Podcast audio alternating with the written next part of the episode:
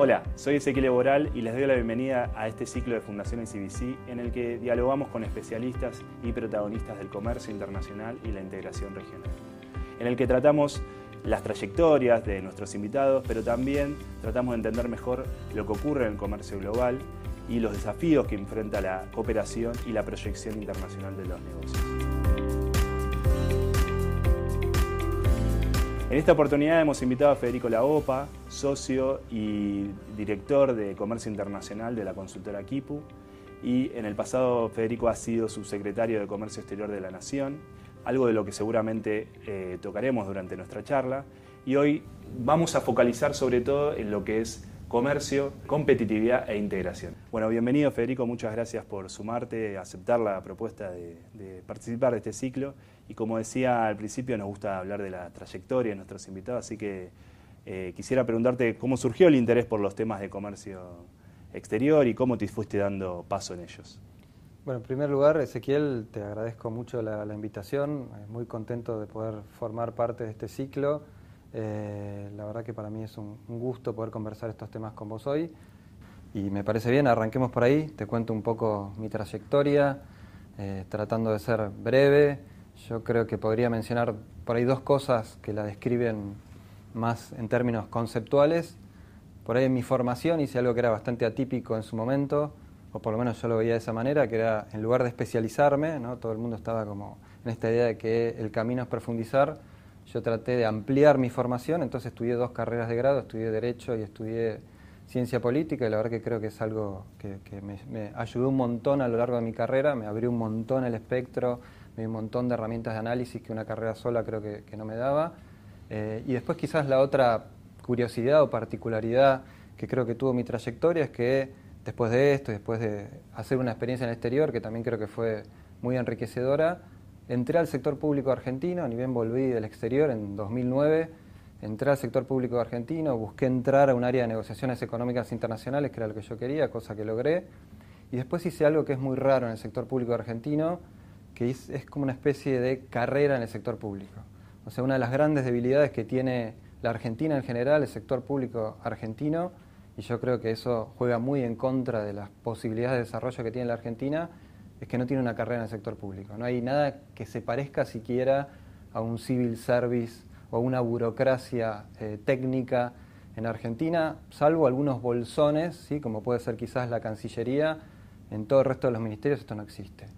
Así que medio que fui haciendo mi propia carrera eh, a la carta, ¿no? Entonces arranqué en un área y como soy un poco inquieto, al poco tiempo me moví a otra área y después a otra y a un cargo y a otro cargo y a un tema, otro tema y así fui circulando por el Ministerio de Economía, por el Ministerio de Industria, por la Cancillería, con diferentes equipos, con diferentes trayectorias, hasta que, como comentabas vos, yo creo que quizás la, cereza, por decir de alguna manera, el resultado final, que también depende mucho del azar, como son estas cosas, fue que me tocó ser subsecretario de Comercio Exterior después de haber transitado esos temas durante 10 años como técnico, como coordinador, como director, con diferentes roles en 2019, que fue un año clave. ¿no? Si uno tuviera que elegir un año eh, en el cual explotó la actividad de las relaciones económicas argentinas eh, en toda su historia, quizás uno diría, bueno, no sé, los 90, la ronda Uruguay, la creación de la OMC, en la cual Argentina, y este es otro punto que podemos charlar, tuvo un, tuvo un papel inusitadamente, sorpresivamente protagónico para su peso en la economía internacional, y por ahí nomás la creación del Mercosur. ¿no? Uno diría, bueno, ese es un momento de muchísima actividad en las relaciones económicas internacionales argentinas y después si uno quisiera buscar otro momento con tanto con un pico de actividad, sin duda es 2019, ¿no? donde se alinearon los astros, tuvimos un Mercosur con mentalidades en los cuatro países alineadas, un contexto internacional que abrió una ventana de oportunidad y nos pusimos al día, ¿no? con todas las tareas pendientes con las que tuve que, estar lidiando con algo de frustración durante los 10 años anteriores. Así que yo creo que ese sería un poco un, resumen de mi recorrido. Muy bueno, muy bueno. La verdad que es interesante esto que decís de la, de la carrera dentro de lo público, porque hoy te toca estar eh, en, en, una consultora en la cual, digamos, tratás seguramente con un público, podríamos decir, similar, porque son las empresas, tratás sobre los temas de comercio, Y, quisiera eh, consultarte por esto, porque trataste con empresas de lo público, de un lado del mostrador, y hoy te toca estar del otro lado del mostrador, quizás, por, por así decirlo. ¿Y cómo es ese, ese, primero ese pasaje y cómo es esa, ese cambio, ese, ese shift, digamos, en la cabeza y, digamos, y qué te permitió también, cuál es tu, digamos, qué ventajas te dio, ¿no? Conocer eh, el otro mundo, ¿no? No, efectivamente, como vos mencionás, después de un, largo recorrido por el sector público de estos 10 años, eh, con el cambio de gobierno en 2019 pasé al sector privado y estoy trabajando en esta consultora que justamente el core, el corazón de lo que hacemos es asuntos públicos y en mucho, no en todo, pero en gran parte en comercio internacional. Así que sí, me toca definitivamente, si antes era al que le pedía en la audiencia, ahora soy el que pide la audiencia y trata de preparar al empresario, a la empresa, acompañarlo para poder tener una, conversación exitosa con el sector público y poder empujar la política pública lo más cerca posible de sus intereses. Y la verdad que es una experiencia que recomiendo a cualquier persona profesional que quiera estar de un lado o del otro. Eh, me parece que son dos dinámicas muy distintas, son dos lenguajes distintos y yo no creo que un funcionario público puede hacer bien su trabajo sin entender cómo funciona una empresa, cómo se piensa un negocio, cuáles son las prioridades que tiene un empresario.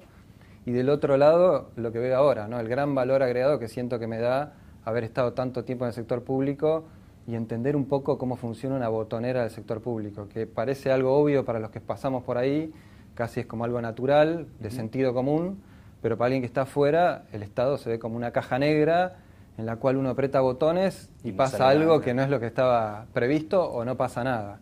Así que para mí una primera conclusión es, debería ser casi, lo digo en broma, ¿no? pero obligatorio que cualquier funcionario público tenga un paso por el sector privado y cualquier persona del sector privado que tenga una interacción importante con el sector público, que lamentablemente en Argentina, diría, son casi todas las empresas, ¿sí? porque Argentina es un país que justamente los últimos años ha regulado y sobreregulado casi todos los aspectos de la vida económica de los argentinos, con lo cual sería muy difícil encontrar una empresa que no tenga una agenda que para su negocio no sea muy relevante la conversación con el Estado y para tener esa conversación sería muy recomendable tener este paso por el sector público. Me acuerdo de algo que decíamos en broma, yo estaba en el Estado, en, este, en una, alguna parte de esta trayectoria larga por el Estado, y cuando llegó el, gobierno de Macri, algo muy, muy común era que viniera mucha gente del sector privado al sector público. Y me acuerdo que, medio en broma, los funcionarios públicos decíamos que estaban haciendo algo así como turismo gubernamental, ¿no? Como que venían al sector público, pero claramente la idea era continuar.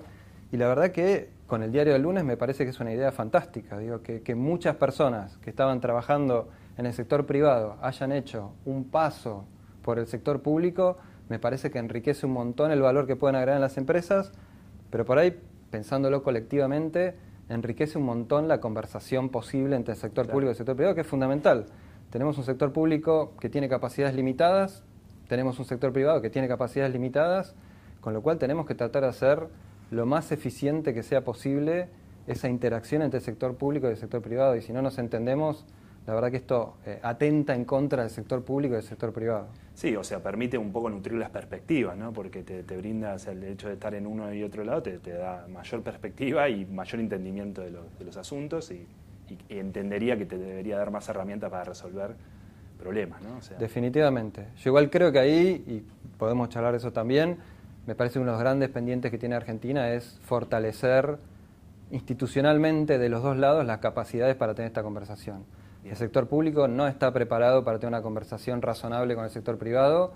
De hecho, uno diría es exactamente contrario a lo que debería ser y te doy un ejemplo que ahora desde el otro lado es mucho más patente. ¿no? Eh, se está cocinando alguna regulación que tiene un impacto muy fuerte sobre un sector. Eso suele pasar en algún sótano, en algún ministerio, con el grupo más reducido posible de gente, con este objetivo de que no se filtre el borrador de regulación porque entonces van a llegar las presiones del sector privado.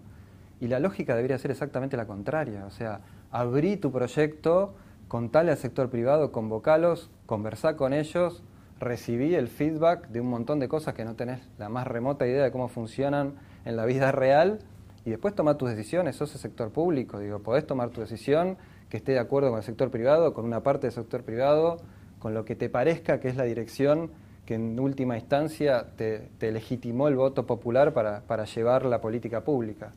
Pero bueno, en el sector público eso es muy claro, no están claras cuáles son las ventanillas en las cuales tenés que, que, tocar para poder ir y tener esta conversación con el sector público, casi en ningún sector, y esto se presta a muchas cosas subóptimas, ¿no? Por ejemplo, corrupción, para decir uno. y, y, me parece que hay una parte de esto que está bastante más oculta y que habría que ponerla sobre la mesa en serio, que es el sector privado. El sector privado en Argentina no invierte el tiempo, la energía en promedio para poder tener una conversación informada y ser un buen interlocutor con el sector público. Muchas veces el sector público, a mí me pasaba en mi área, estás preparado para tener una conversación muy específica, muy técnica sobre el tema de la política pública que vos tenés a cargo y cuando salís a buscar interlocutores no los encontrás. Hay sectores que sí lo lograron y que lo hacen y esos sectores eh, obtienen resultados, es casi para una tesis. Digo. Eh, la, correlación es obvia, ¿sí? el sector privado que logró formar una cámara, que invierte plata en investigación, que contrata especialistas, que les paga un salario razonable, esa parte del sector privado obtiene resultados mucho más cercanos a sus intereses que los que están desorganizados y que en definitiva va a tomar la decisión el Estado con la mejor información que tenga disponible, que seguro que está muy lejos de la información que tiene el sector privado. Y solo para mencionarte un punto más, no es solo una cuestión de capacidades, es una cuestión de cómo está organizado el sector privado y de su incapacidad de hacer algo básico que debería hacer el sector privado, que es arbitrar entre los diferentes intereses que están en juego. O sea, vos tenés cámaras sectoriales pequeñas que tienen poco, representan a un sector chiquito pero después tenés las cámaras que van agregando intereses que deberían ser las que deberían poder arbitrar entre las diferentes posiciones que tenés adentro de un sector y traer una posición unificada. Y eso la verdad que en Argentina no sucede. No sucede por una cuestión de diseño de las cámaras y generalmente no sucede porque las cámaras no están dispuestas a hacer ese ejercicio. Con lo cual me parece que hay dos tareas grandes pendientes para mejorar esta interacción clave que hay entre el sector público y el sector privado, quizás en todos los temas, en particular en los que me tocó trabajar a mí, que son los de comercio internacional, negociaciones económicas internacionales, política comercial. Y ahora sí, trayéndote a estos temas que mencionaste, comercio internacional, negociación internacional, quisiera hacerte una pregunta, pero que no te suene filosófica, que es esto de qué soy la integración, cuál es la agenda de integración hoy, o los temas que son hacia futuro, ¿no? que, que dan que dan un poco pauta al futuro. ¿Dónde está la clave? ¿En lo regulatorio, en lo tecnológico o tal vez sigue siendo en lo, arancelario? Y yo creo que es una gran pregunta que, no tiene una respuesta clara todavía mm. porque todo está en movimiento. O sea, no, no, no, digo ninguna novedad cuando menciono que hubo un par de eventos en los últimos años que tuvieron un impacto muy fuerte y que todavía estamos tratando de calcular y recalcular cuál es el impacto. Yo, para no ser filosófico y traerlo para mi campo y, algunas reflexiones concretas, te diría, yo no veo esto que, esta idea que está flotando de que vamos hacia un mundo más proteccionista, una deglobalización, a una desintegración. Si uno mira los datos de comercio, lo que ve es que el comercio se recuperó, el comercio global se recuperó muy rápidamente después de la, de la pandemia, mucho más rápido de lo que estaba previsto eh, este año, en 2022, el comercio global creció en volúmenes 2.7%. Este año probablemente caiga por, por cuestiones obvias el impacto de la guerra de la invasión a Ucrania. El año que viene se prevé que va a volver a recuperarse y capaz que el dato ahí es que estamos en valores muy similares, y si uno quisiera ir más atrás de la pandemia y la guerra, a valores similares a 2012, 2016, pre-Trump, ¿no? que es por ahí el primer hito en el cual uno empezaría a pensar esta idea de estamos yendo para otro lado. Con lo cual parecía que la integración sigue siendo eh, favorecer el comercio internacional, eh, probablemente con algunas características propias de lo que estuvo pasando en los últimos años. solo para arrancar con Trump, claramente su idea de America First caló hondo y todavía esa agenda no desaparece ni de Estados Unidos ni de muchos países. Eh, obviamente esta idea más teórica a, riesgo de caer en una, en una respuesta filosófica y sin haber leído nada de esto durante muchos años, pero estamos ante una disputa hegemónica entre Estados mm. Unidos y China y eso que suena muy teórico tiene consecuencias muy concretas. Digo, no hoy, hace cinco o seis años, cuando estábamos en, en, la administración pública, todos los días teníamos situaciones en las cuales recibías las presiones de uno y otro lado para tomar una decisión concreta sobre política comercial. Ejemplo, antidumping, ¿no? que fue una, la metodología, algo muy técnico, pero que en definitiva eh, pone un montón de dinero y de comercio en juego, que es cuál es la metodología para calcular el margen de dumping eh, ante ciertas situaciones. Con lo cual ese es otro eje de cambio de lo que llamamos integración hoy en día. Y obviamente la pandemia y la guerra trajeron esto que no es ninguna novedad, que es un creciente escepticismo hacia la interdependencia.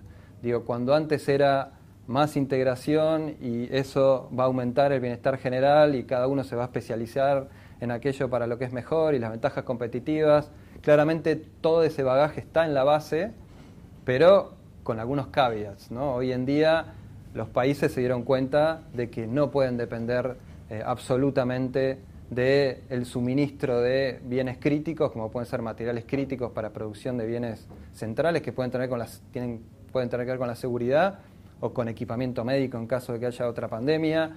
Eh, con lo cual ahí hay una novedad que es, bueno, esto que se llama la resiliencia de las cadenas de suministro y ese es un eje que está adjetivando o está modificando la agenda de integración. Eh, y el otro es el cambio climático. Mm. hace poco tuve la oportunidad de estar en el norte porque justo se casaba mi hermano y, la verdad que tuve una suerte increíble porque justo se armó un oasis, pero mi escenario era que iba a estar en, una ciudad con 50, en una ciudad europea con 50 grados de calor. O sea, esto que parecía algo lejano y que quizás era un disfraz para una agenda proteccionista, industrialista, etcétera, me parece que es muy concreto, no se le escapa Llegó antes de lo previsto. Llegó antes de lo previsto y me parece que cada uno está palpando que esto es en serio y obviamente la agenda de cambio climático, de descarbonización, también impacta transversalmente en integración, con lo cual la agenda de integración me parece que tiene que ver con comercio, tiene que ver todavía con aranceles, pero obviamente está atravesada por una, una serie de factores novedosos como puede ser esta disputa hegemónica, como puede ser el cambio climático y como puede ser esta idea de que, ojo, porque demasiada dependencia me puede traer un problema en caso de que haya algún shock externo que no tenía previsto, como puede ser una pandemia, como puede ser una guerra. Seguís creyendo que eh, los acuerdos de libre comercio son un instrumento predominante en, la integración comercial. Eh, incluso eh, pensando en el acuerdo Unión Europea-Mercosur, si no se hubiera firmado, ¿crees que debería insistirse con un acuerdo en esos términos? ¿O, en realidad hoy la, dinámica internacional requiere otro tipo de acuerdos para justamente fomentar más esa integración comercial? No, me parece una, una gran pregunta. Yo creo que como cualquier persona me va a costar ser objetivo ahí. Los acuerdos de libre comercio fue como mi objeto de trabajo durante muchos años, así que en cierta medida me, me encariñé con ellos. Eh, así que te los voy a defender. Seguramente deben haber pasado por este ciclo personas que son más escépticos de los acuerdos de libre comercio, eh, pero por ahí podemos arrancar con un dato. Eh, hace poquito justo estaba revisando eso porque es una idea que está flotando también, ¿no? Esta idea, así con, de la mano de que vamos hacia un mundo que está deglobalizándose y proteccionista y no sé qué, viene esta idea de que quedaron en desuso los acuerdos de libre comercio y no es así. Si uno mira las estadísticas, en los últimos seis años, o sea, desde que llegó Trump, uno diría de nuevo, ¿no? Para mí ese es el primer hito en el cual aparecen estos signos de interrogación, y después vienen hitos como la pandemia, la guerra en Ucrania, etcétera, hitos grandes después de ese. Pero bueno, si uno se, se va hasta, hasta 2016, lo que ves que desde ese momento hasta ahora se firmaron 32 acuerdos de libre comercio, esto es más o menos el 10% de todos los acuerdos que están en vigor. O sea que es un incremento muy relevante y ahí adentro hay muchos acuerdos chiquitos, pero por ejemplo tenés el RCEP, tenés el CPTPP, digo, tenés grandes, mega acuerdos regionales. Y toda esta cifra, así como en su momento cuando me acuerdo en la maestría estudiábamos qué estaba pasando con la globalización y la pobreza, y entonces estaba esta correlación en que la globalización disminuía la pobreza, y entonces aparecía la pregunta, no, bueno, pero ¿con China o sin China? Pues pareciera que gran parte, entonces estadísticamente tenía sentido mirar con China o sin China. En esta cuenta que te estoy haciendo tiene sentido mirar con Reino Unido o sin Reino Unido, ¿no? Porque el Reino Unido, y me parece que es un gran ejemplo para poner, hacer doble clic respecto de tu pregunta, como sabemos, sale de la Unión Europea, otro de los grandes hitos, Trump, Brexit, pandemia, guerra, de estos hitos que uno diría, bueno, están haciéndonos repensar todo el Reino Unido sale de la Unión Europea e inmediatamente se lanza en una campaña hiperambiciosa de negociación de acuerdos de libre comercio y hasta la fecha tiene negociados 38 acuerdos de libre comercio. O sea, si sumás esos dos, y de hecho si ves, si agarras en la página del OMC y ves evolución de TLCs en los últimos 20, 30 años, vas a ver que hay como una especie de, en los 90 sube, después a meseta baja y hace un par de años es un pico que seguramente está explicado por estos 38 del Reino Unido eh, pero que además de eso tenés estos otros 32 que son resto del mundo. Así que pareciera que es una herramienta que los países siguen considerando útiles eh, y que el Reino Unido, después de salir de la Unión Europea, haya decidido elegir por esta herramienta, me parece que es otro, otra, otra señal interesante para responder esta pregunta. Obviamente no son los mismos TLCs de los 90, digo, y quizás lo que sí eh, cayó en desuso es el nombre, ¿no? Acuerdo de Libre Comercio era un nombre que estaba muy pensado en bajar los aranceles a cero. ¿no? Si tengo cierto nivel arancelario consolidado a nivel multilateral, que claramente está por encima de cero en algún punto, bueno, vamos entre los like-minded, entre los vecinos, entre no sé quién, vamos a ir tratando de empujar eso más abajo. Lo que no podemos hacer en Ginebra lo vamos a hacer bilateral o regionalmente. Vamos a llevar los aranceles a cero y de ahí aparece esta idea de acuerdo de libre comercio. Pero la verdad que al capítulo de bienes, que es donde se negocia todo esto, y los cronogramas de grabación y todo este tecnicismo al cual dediqué esos largos años de, mi vida en el sector público, se fueron agregando, como acoplando un montón de otros capítulos que tratan una multiplicidad de temas que no tienen que ver con aranceles y que tienen que ver con temas claramente regulatorios, que tienen que ver con derechos de propiedad intelectual, que tienen que ver con contrataciones públicas, que tienen que ver con comercio de servicios, que tienen que ver con protección de inversiones. Y así uno diría en promedio, uno mira un acuerdo del siglo XXI, de un acuerdo de libre comercio del siglo XXI que uno podría empezar a llamar, como hace la, Unión Europea, de asociación estratégica, de asociación económica para sacar un poco este foco en aranceles y encuentra que hay 20 capítulos que regulan cosas que van desde, no sé, cuestiones regulatorias, medidas sanitarias, cómo hacemos para ayudar a las pymes, y los capítulos que antes eran por ahí alguna, alguna provisión puntual perdida por algún punto del capítulo, del tratado, que con estos hitos que tuvimos en los últimos años, entre ellos cambio climático, empiezan a crecer y cada vez tienen más volumen y que tienen que ver, hay distintos nombres para llamarlo, pero con el desarrollo sostenible, con el medio ambiente, con los derechos laborales, con el género, digo, toda esa agenda novedosa que empieza a impactar cada vez más en los acuerdos de libre comercio. Con lo cual yo creo que sigue siendo una herramienta útil, los países del mundo demuestran que lo es, y aún si no lo fuera, en Argentina, en Mercosur, estamos en un mundo que es como la máquina del tiempo. O sea, nosotros para preguntarnos si los acuerdos de libre comercio son útiles, no deberíamos pensarlo hoy, deberíamos pensarlo hace 20 años, cuando los países mm. que salieron a firmar cientos de acuerdos de libre comercio se preguntaron lo mismo y los firmaron, los negociaron y los firmaron.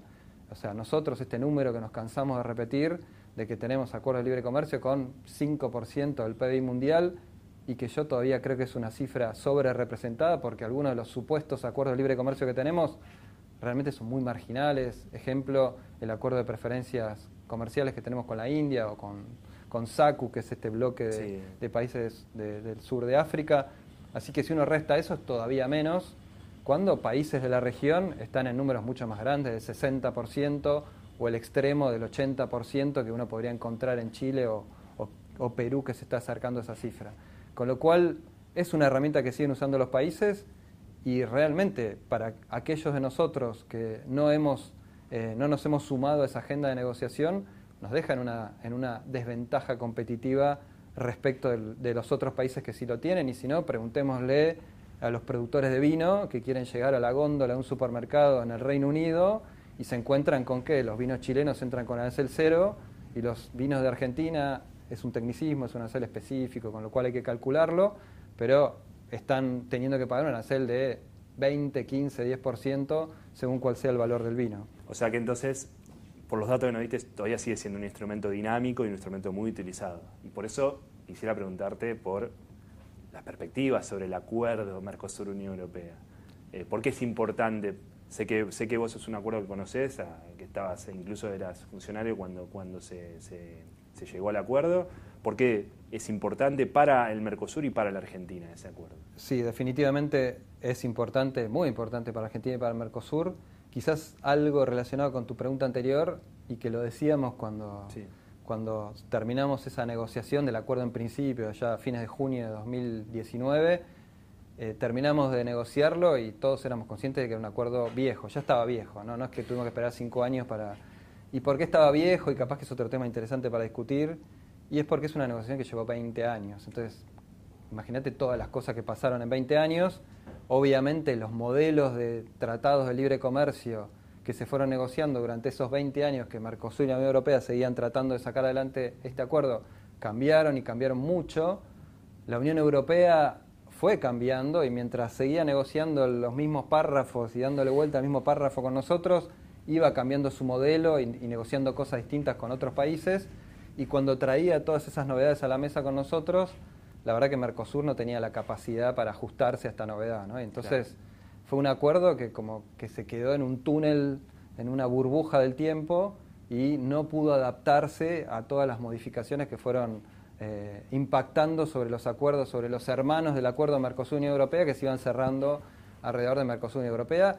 Y una de las consecuencias la ves ahora y tiene que ver con las perspectivas de que se cierre ese acuerdo es un acuerdo que tiene un capítulo de desarrollo sostenible que quizás quedó desfasado respecto de cuál era eh, la ambición o la posición europea en ese momento y mucho más ahora, ¿no? Y esa es un poco la discusión que se está abriendo de nuevo. Y a la pregunta de cuál es la importancia de este acuerdo, yo creo que es un acuerdo fundamental en un montón de aspectos. El más obvio es, por supuesto, nos va a abrir el mercado, o por lo menos nos va a igualar las condiciones a uno de los mercados más grandes del mundo, que es la Unión Europea, para muchos de nuestros exportadores. Yo creo que algo que es menos mencionado es que este impacto de apertura de mercados va a ser mucho más fuerte en las provincias, en las economías regionales. Uno podría ir provincia por provincia y va a encontrar algún producto emblemático que va a tener una desgrabación a cero en la Unión Europea rápidamente y que puede cambiar la geografía económica de una parte de una provincia. Obviamente en, en la región centro de Argentina los intereses aparecen un poco más cruzados y hay quienes ven grandes oportunidades y hay quienes miran con desconfianza el acuerdo, pero bueno, ahí hay grandes oportunidades para exportar más, diversificar la canasta exportadora argentina hacia la Unión Europea. La Unión Europea es, después de algunos países de la región, como Brasil, Chile, Uruguay, es el país, la Unión, es la región, la Unión Europea, en el cual la Argentina tiene más diversificada su comercio, al que más productos, cantidad de posiciones arancelarias exportamos, con lo cual no es el patrón este de primarización de las exportaciones que uno cree que hay, pero después está el costado mucho más institucional. Digo, cuando uno piensa en un acuerdo con países de la OSD, con países desarrollados, está pensando que estos países, estas regiones, además de ser grandes mercados y grandes importadores, que están perdiendo un lugar en eso y por eso cada vez miramos más hacia Asia-Pacífico, pero siguen siendo los que concentran 75-80% de la emisión de inversión extranjera directa en el mundo. Y para invertir en un país, lo que necesitan las empresas europeas son reglas claras. No, necesitamos reglas muy sofisticadas, digo, que estén en, la, frontera del desarrollo de la regulación internacional.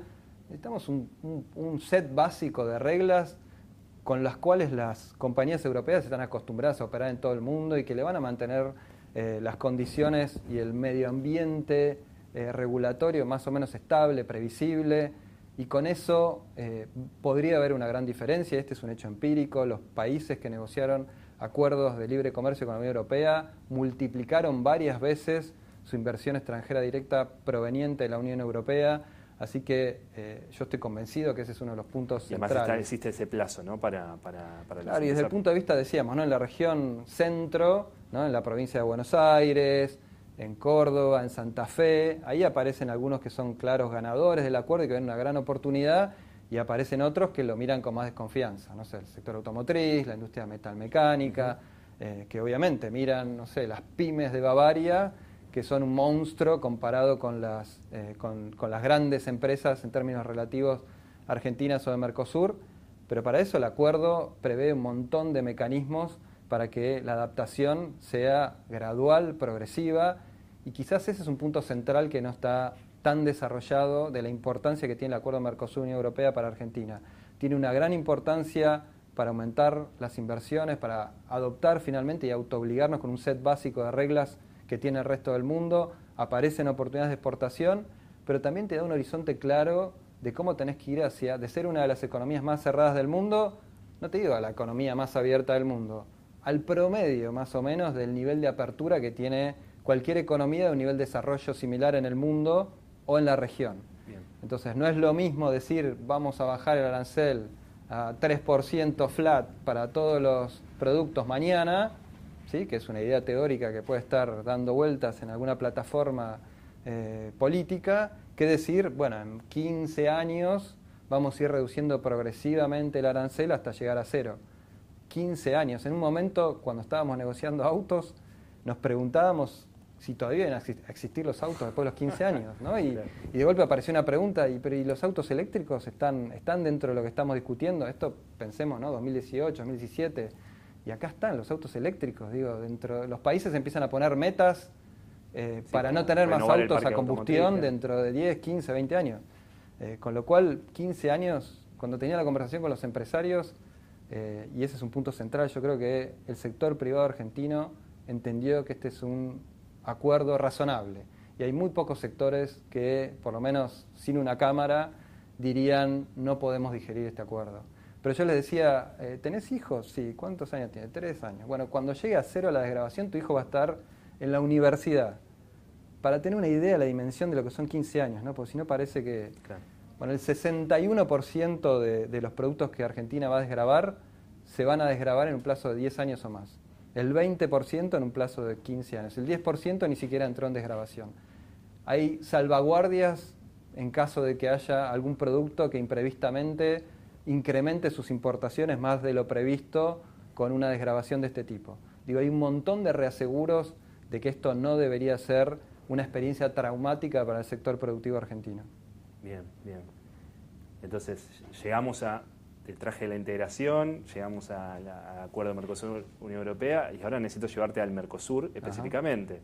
Y ahí, eh, me acuerdo del año pasado cuando hacíamos, eh, hicimos aquel webinar, que también te acompañó Francisco, y, y ustedes presentaron muy bien esto de eh, las uniones aduaneras como una especie de extinción, o sea, básicamente porque, por lo que decías antes, ¿no? que se firman, proliferan acuerdos de libre comercio, pero no, no proliferan las uniones aduaneras. Pero, pero acá preguntarte cómo crees que es posible desatar nudos en el Mercosur, cómo es posible potenciar la integración. Algunos, o sea, el caso de Uruguay, dicen déjenme firmar acuerdos con otros países, pero ¿cómo es posible mejorar, a partir de tu experiencia, mejorar esa integración en el Mercosur y que no solo dependa de la sintonía política de, los líderes, ¿no? Que, es obvio que pueda haber o no, que no haya, pero digo, pero que no, que no solo dependa de eso, digamos. No, es una gran pregunta. De nuevo, a mí me tocó lidiar durante mucho tiempo con, Mercosur, que, da muchas alegrías, pero también genera mucha frustración. Digo, cualquiera que haya estado eh, lidiando con, la agenda y con la mecánica de Mercosur durante más de cierta cantidad de años, ya se nota, una, hay una arruga más en algún lado. Yo era, era totalmente morocho y no tenía una sola cana cuando fui a mi primer GMC, que es esta reunión importante del Mercosur. Eh, y está esta lógica que vos decís, ¿no? Por ahí para un diagnóstico, casi una caricatura del diagnóstico, pero esto que decías vos, que de nuevo es un dato que vale la pena eh, mencionar, ¿no? Como lo hicimos esa vez, eh, no tengo ahora la cifra exacta, pero de 350, creo que eran 348 acuerdos, uniones aduaneras, zonas de libre comercio que están en vigor hasta la fecha, solo 17 son uniones aduaneras. O sea, claramente eh, el Mercosur es una rara avis, que solo tiene 16 eh, pares más en el mundo. Los otros 350 son zonas de libre comercio. Por alguna razón, los países eligieron zonas de libre comercio 10, 12, 13 veces más que eh, uniones aduaneras y las uniones aduaneras que vienen más o menos todas de la misma época, no hay casi uniones aduaneras nuevas, fueron mutando en algo parecido a lo que está demandando muy vehementemente Uruguay, que son uniones aduaneras flexibles, ¿no? en las cuales tenemos una política comercial externa común, pero ojo porque con algún mecanismo eh, cada uno de nosotros podemos negociar un acuerdo de libre comercio con otro país si no logramos estar todos de acuerdo. Me parece que ese es un camino, hay que buscar maneras creativas de poder abrir esta posibilidad, quizás sin la necesidad de llegar al extremo de cambiar los tratados constitutivos y convertir el Mercosur en una zona de libre comercio. Me parece que eh, los cuerpos diplomáticos demuestran sistemáticamente que cuando hay voluntad política encuentran la manera de abrir estas, estas flexibilidades. Eh, nada, y el otro, el otro punto es lo que vos mencionabas, ¿no? una regla de toma de decisiones muy rígida para países que no siempre están en sintonía política. ¿no? La regla del consenso, en la cual cualquiera levanta la mano y dice no me gusta y no se puede avanzar, es una regla eminentemente conservadora. O sea, es estadísticamente de cada 10 decisiones, no sé, 9 van a ser seguimos como estamos y una va a ser vamos a cambiar algo. ¿sí? Con lo cual, en la medida en que no haya sintonía política, la verdad que parece difícil mm. avanzar con una regla de ese tipo. Yo hace tiempo que vengo hablando de una una dinámica espasmódica de Mercosur. Cuando se alinean los planetas, avanzamos mucho y después tenemos largos periodos en los que caemos en este veto de uno o más miembros de Mercosur que no permiten avanzar. Pero en cualquier caso, yo creo que una salida posible, y vuelvo a tu pregunta de la relevancia de Mercosur y Europea, me parece que Mercosur necesita creerse a sí mismo que es relevante para poder empezar a tener estas discusiones más profundas de cómo hacemos para que esto empiece a moverse en serio necesita un empujón inicial, ¿sí? porque si no va a ser muy difícil que salga de la inercia y yo creo que ese empujón inicial no va a ir hacia la agenda interna de Mercosur, que ya la hemos pensado, repensado, recontra repensado y no avanza, ¿sí? el doble cobro, digo, toda esta discusión sobre ser una unión aduanera perfecta, eh, me parece que por ahora dejaría eso en el freezer y pondría todo el esfuerzo que querramos poner en Mercosur en la agenda externa. Y tenemos ahí una fruta colgando que no depende solo de nosotros, pero que es Mercosur, Unión Europea, y que si logramos que eso realmente se haga realidad, me parece que le va a dar la energía política que necesita Mercosur para decir, bueno, esta es una herramienta útil, y si es una herramienta útil vamos a poner esfuerzos, funcionarios, recursos en apostar por esta herramienta, y ahí puede ser que se abra un espacio para tener discusiones más estructurales, ¿no? De cómo hacemos para hacer esto que vos preguntabas, cómo salimos de un Mercosur que es un un, bicho grande, lento, que no se puede mover, lleno de organismos y, grupos de trabajo de todo tipo que hacen millones de temas que poco tienen que ver con el comercio, a algo más ágil, más dinámico, más focalizado y con una regla de toma de decisiones que sea un poco más flexible. Para finalizar, quisiera preguntarte por, eh, por la... A ver, el tema sería política industrial. O sea, hay un retorno muy fuerte en los países desarrollados de este tema algunos dicen que solo es en sectores estratégicos, vinculados a lo tecnológico, Estados Unidos habla de los microchips y demás, pero tiene un impacto en el comercio global. Algunos hablan del decoupling, de decir, bueno, eliminar cualquier dependencia en sectores estratégicos, otros hablan de risking, de poder diversificar. Eh, y quisiera, ¿cuál, ¿cuál es tu perspectiva respecto a esto? Pero también, ¿cómo crees que lo asimilan los sectores y el equilibrio de fuerzas entre entre ofensivos y defensivos. yo pienso, digamos, cómo incluso puede ser asimilado en países como Argentina o en países o cualquier otro país de nuestra región eh, esta, esta, tendencia. ¿no? no, me parece es un gran punto el que, el que estás levantando. Mi primera reacción, de nuevo, ¿no? peleándome un poco con, con, estas ideas que se están instalando, como decíamos, de proteccionismo, de los acuerdos de libre comercio en desuso. Yo no sé si hablaría de política, de política industrial, eh, me, parece que uno puede rastrear ahí algunas, algunos elementos que son parecidos a lo que uno entendía como política industrial, que claramente los países desarrollados la, han utilizado y sabemos, creo que y en Argentina la verdad que ha tenido mucho eco esta literatura de, que nos patearon la escalera y que lo han utilizado intensivamente los países desarrollados para desarrollarse y después tuvimos este paquete de reglas que, que no permiten volver ahí me parece que no se parece tanto a esa, a esa idea de política industrial que uno veía en el norte en los 60 o, o, hace un par de décadas, y, quizás tiene más que ver con esto que, estás mencionando vos. ¿no? Hay algunos sectores que son críticos, hay algunas agendas que son críticas, eh, que al principio, por lo menos yo, y creo que compartía con muchos colegas, mirábamos con desconfianza, como te decía antes, y parecía más un disfraz para algo que era otra cosa que una realidad, pero me parece que claramente tienen elementos reales, concretos por detrás, que es cambio climático, por ejemplo. ¿no? Entonces estamos en una época de transición, los países desarrollados han decidido liderar esta transición, lo cual es muy razonable, si son ellos quienes tienen que proveer mayormente los bienes públicos, eh, pero lo que no quieren es que haya, quieren mitigar el free riding. ¿no? Yo me parece que, que, viene, que estas iniciativas que vemos vienen más por ahí eh, y vienen por, por tratar de, si, si, yo voy a reducir eh, mis emisiones de carbono, también te voy a, voy a esperar no quedar en una situación competitiva desfavorable respecto tuyo. ¿no? Entonces voy a buscar herramientas para poder eh, eh, equiparar las condiciones de juego eh, para que mis empresas jueguen más o menos en las mismas condiciones que estás jugando vos. Si yo voy a desarrollar una transición hacia la electromovilidad, bueno, voy a ver que esto no se convierta en una oportunidad excesivamente favorable para algunos que tienen algunos minerales que son claves para poder hacer esta, esta transición y sobre eso se monta este otro concepto que también mencionabas vos, ¿no? De me quiero asegurar no tener, y, lo que hablábamos antes, ¿no? Este, este escepticismo que claramente viene, es resultado de una, de una quemadura, ¿sí? los países se quemaron y registraron que una excesiva dependencia para suministrarse de ciertos insumos críticos es una fragilidad muy grande.